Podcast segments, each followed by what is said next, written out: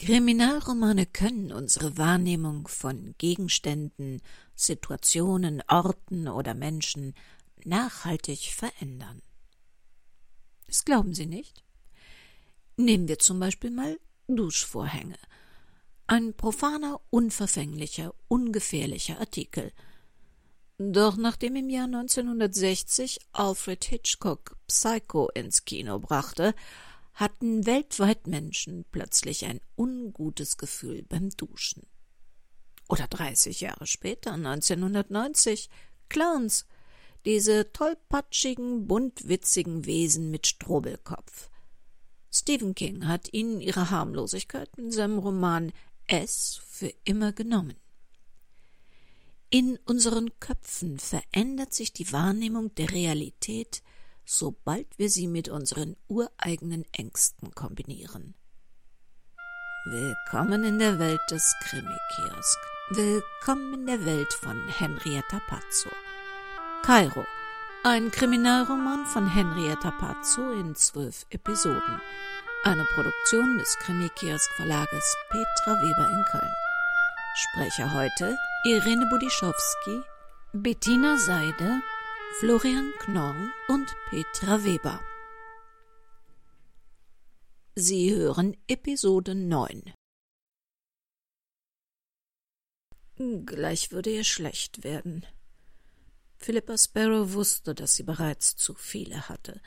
Trotzdem griff sie erneut in die Schale mit Nüssen, die ihr der Barkeeper zum Wein gestellt hatte.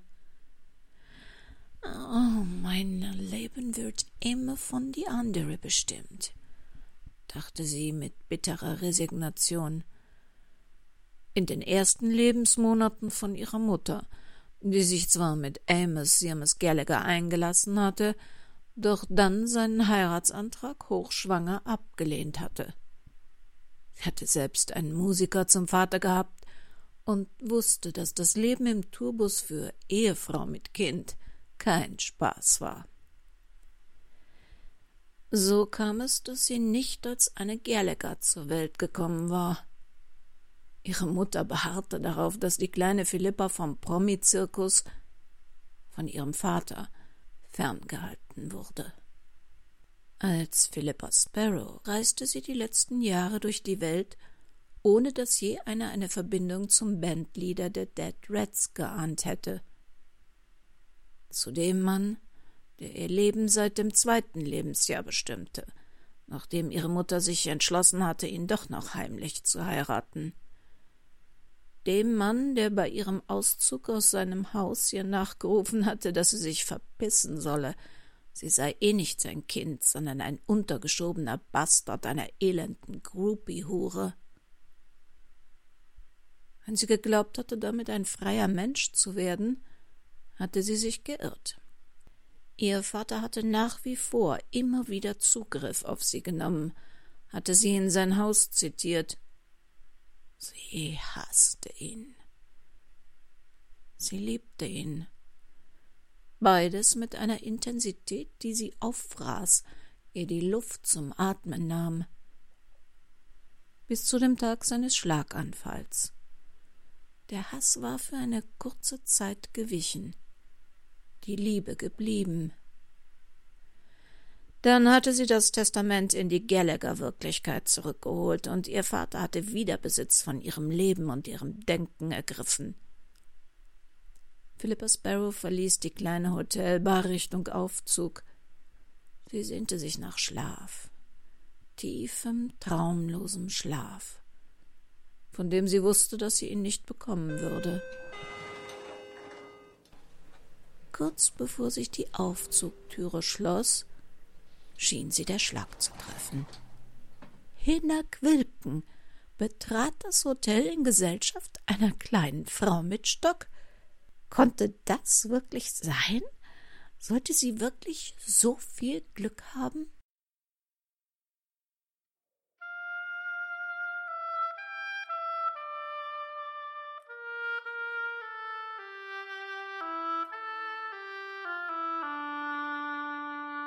Hinak Wilken hatte Sylvia Klammer bis zur Rezeption ihres Hotels begleitet. Er war schockiert, verwirrt und völlig durcheinander. Er würde noch einen langen nächtlichen Spaziergang am Ufer der Leder machen. Alleine. Sylvia Klammer überlegte einen kurzen Moment, ob es wirklich richtig war, ihm die Unterlagen seiner Mutter dazulassen. In Wien suchte die Polizei nach ihm und schloss aus seinem vermeintlichen Verschwinden wahrscheinlich ein Tateingeständnis. Dieser Toni hatte Jeff einige Zeitungsartikel gemailt. Das zusammen mit den Unterlagen seiner Mutter hatte dem jungen Mann ordentlich zugesetzt. Seine Welt und alles, was er darin als sicher zu wissen glaubte, war zusammengebrochen. Verlässliche Konstanten gab es keine mehr. Ihm war der Boden unter den Füßen innerhalb kürzester Zeit weggezogen worden. Sylvia kannte das Gefühl, wie gut sie es kannte. Als Hinak Wilken aufgestöhnt und gemeint hatte, er wüsste gar nicht mehr, wer er sei und was aus dem Menschen, der er noch vor einiger Zeit zu sein geglaubt hatte, geworden war, wusste sie ganz genau, was und wie er fühlte. Verrückterweise fühlte sie selbst, seitdem sie in Leer war, wieder diese Person in sich, die sie schon für tot gehalten hatte. Mit aller Macht war ihr eigenes Ich wieder in ihr Bewusstsein gedrungen und hatte sich nach und nach Platz in ihrem Denken verschafft. Sie würde Bruno anrufen. Gespräche mit ihm beruhigten sie, führten sie zu neuen, unbekannten Überlegungen. Das würde ihr gut tun. Sie konnte Hinnerkwirken nicht abnehmen, sich mit seiner Herkunft selbst auseinanderzusetzen, aber sie konnte ihm helfen, mit dem danach zu leben.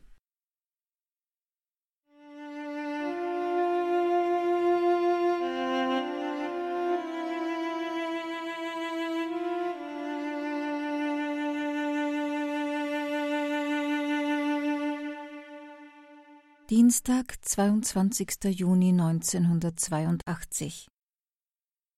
Die Polizei hat alles aufgenommen und die Anzeige protokolliert. Wir dachten, das wäre das Schwerste. Doch jetzt wird es noch schlimmer. Wir sind vor der Presse auf der Flucht. Die Deadrats haben eine Pressekonferenz gegeben und den Reportern erklärt, sie wären zwar harte Burschen, aber mit weichem Kern. Alles, was wir zur Anzeige gebracht hätten, wäre völliger Quatsch. Wir wären lästige Groupies, die sich ihnen an den Hals geworfen hätten, die Nacht mit ihnen verbracht hätten und danach auf dem Nachhauseweg von Straßenräubern überfallen und so übel zugerichtet worden wären. Harald hat mich eben angerufen. Sogar in Deutschland stand es in den Zeitungen. Es hat so gut getan, seine Stimme zu hören wenn ich doch nur so schnell wie möglich fort könnte von hier. Zu ihm.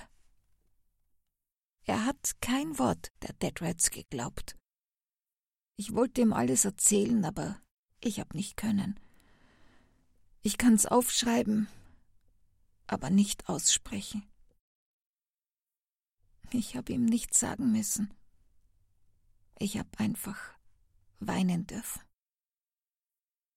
Harald hat ganz leise gemeint, dass er sich alles allein vorstellen kann, dass ich nichts sagen muss und wenn ich dann eines Tages darüber reden möchte, wird er für mich da sein. Wie konnte ich vorher glauben, ihn zu lieben? Ich weiß seit heute, was Liebe überhaupt ist, was tiefe, bedingungslose Liebe und grenzenloses Vertrauen bedeuten. Die Reporter haben sogar Vicky in der Klinik gefunden. Sie musste in ein Spital gebracht werden. Unter Polizeischutz, weil zeitgleich auch Fans der Dead Rats die Ambulanz gestürmt haben. Hoffentlich haben sie dort einen guten Kieferorthopäden. Mir fehlt ja nur ein Zahn, aber Vicky. Und einen guten Gynäkologen. Vicky weiß es noch nicht. Man wollte es ihr erst sagen, wenn es ihr besser geht. Mein Gott, wie soll man ihr das bloß beibringen? Sie wollte doch immer so gern Kinder.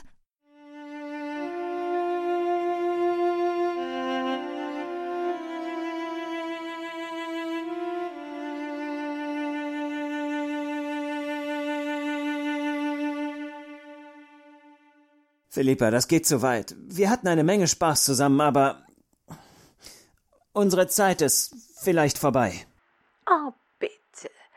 Unsere Zeit ist vielleicht vorbei? Du hältst dir aber noch eine Türchen offen mit dieser vielleicht. Kann ja sein, dass du ein bisschen Langeweile zu Hause bei deiner Sabine hast, und dann gibt es immer noch die gute Philippe. Forget it. Das kannst du vergessen. Ah, du bist nicht Prince Charming, not even Mr. Right. Du bist eine lächerliche, unfähige Rechtsverdreher, der mir nicht bei meinen Problemen helfen kann oder will. Ich habe meine Zeit mit dir verschwendet. Mal listen, du erfüllst mir diesen letzte kleine Wunsch und dann vergessen wir diese kleine Problem. You know? Und wer garantiert mir, dass du diese kleine Problem nicht noch einmal zur Sprache bringst? Oh, nobody. No risk, no fun. Magnus Laubinger goss sich einen doppelten Whisky nach. Diese Frau war sein Untergang. Auf gar keinen Fall würde er tun, was sie sich in ihrem kranken Hirn ausgedacht hatte. Sie wollte ihn hinhängen, das war klar, und sie würde es tun, sobald sie die Gelegenheit dazu bekäme, ob er nun tat, was sie wollte oder nicht. Er hatte jetzt die Polizeiakten bis zur letzten Seite doppelt und dreifach gelesen.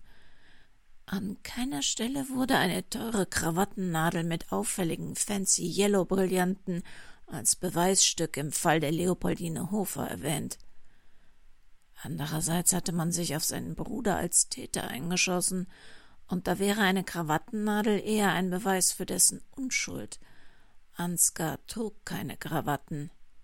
Philippa hatte damals die Polizei gerufen und erklärt, dass sie Leopoldine Hofers Wohnung offen und im Wohnzimmer die blutüberströmte Mieterin tot vorgefunden hätte. Soweit so gut. Aber hatte sie wirklich seine Krawattennadel in der Nähe des Opfers platziert? Dieses Aas. Oder blöffte sie? Er wusste nicht mal wo und wann er sie verloren hatte. Eines war klar, wenn die Polizei die Nadel gefunden hatte und der Spur nachginge, käme sie unweigerlich zu dem Juwelier, bei dem sie die Krawattennadel seinerzeit geklaut hatten, und der würde sich hundertprozentig an ihn erinnern. Er hatte zwar bei diesem peinlichen Vorfall bar bezahlt, aber wenn man ein Phantombild von ihm mit der Nadel veröffentlichte, und Philippa fein raus. Sie hatte Perücke und eine große Brille getragen und die Hälfte ihres Gesichtes mit einem hochgeschlagenen Mantelkragen verborgen. Ob sie nun blöffte oder ihn wirklich in der Hand hatte. Philippa Sparrow war eine gefährliche Frau, der er in Zukunft aus dem Weg gehen musste.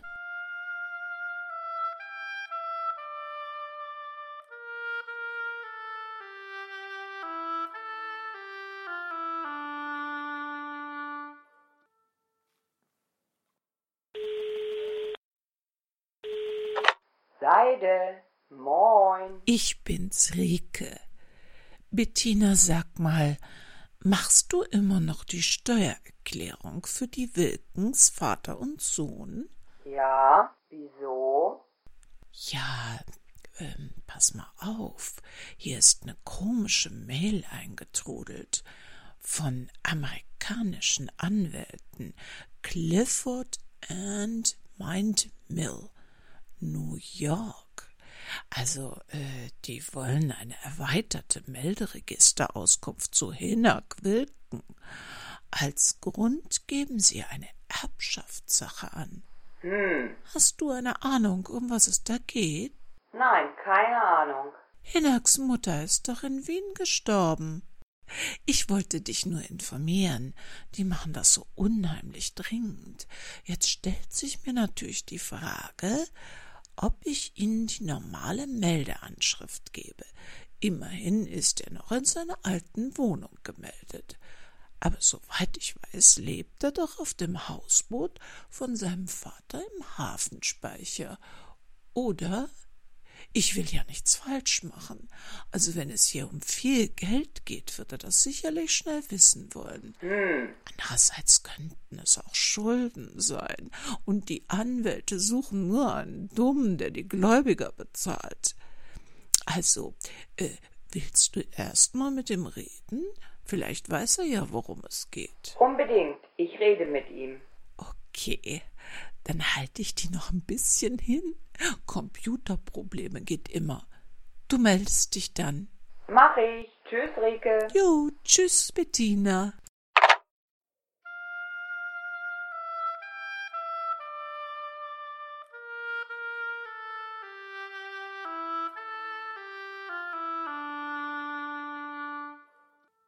Wir kommen der Auflösung langsam näher. Aber ein paar Folgen haben wir noch und deshalb treffen wir uns auch in der nächsten Woche wieder. Bis dahin schauen Sie doch mal auf www.krimikiosk.de bei uns vorbei. Sie können im Shop übrigens, falls Ihnen diese Sendung zu kurz ist, auch unsere Kompletthörbücher finden. Und wer Spaß daran hat, dass wir noch eine Zeit lang weitermachen, darf uns gerne auch über die Kaffeekasse, die Sie dort auch finden, unterstützen.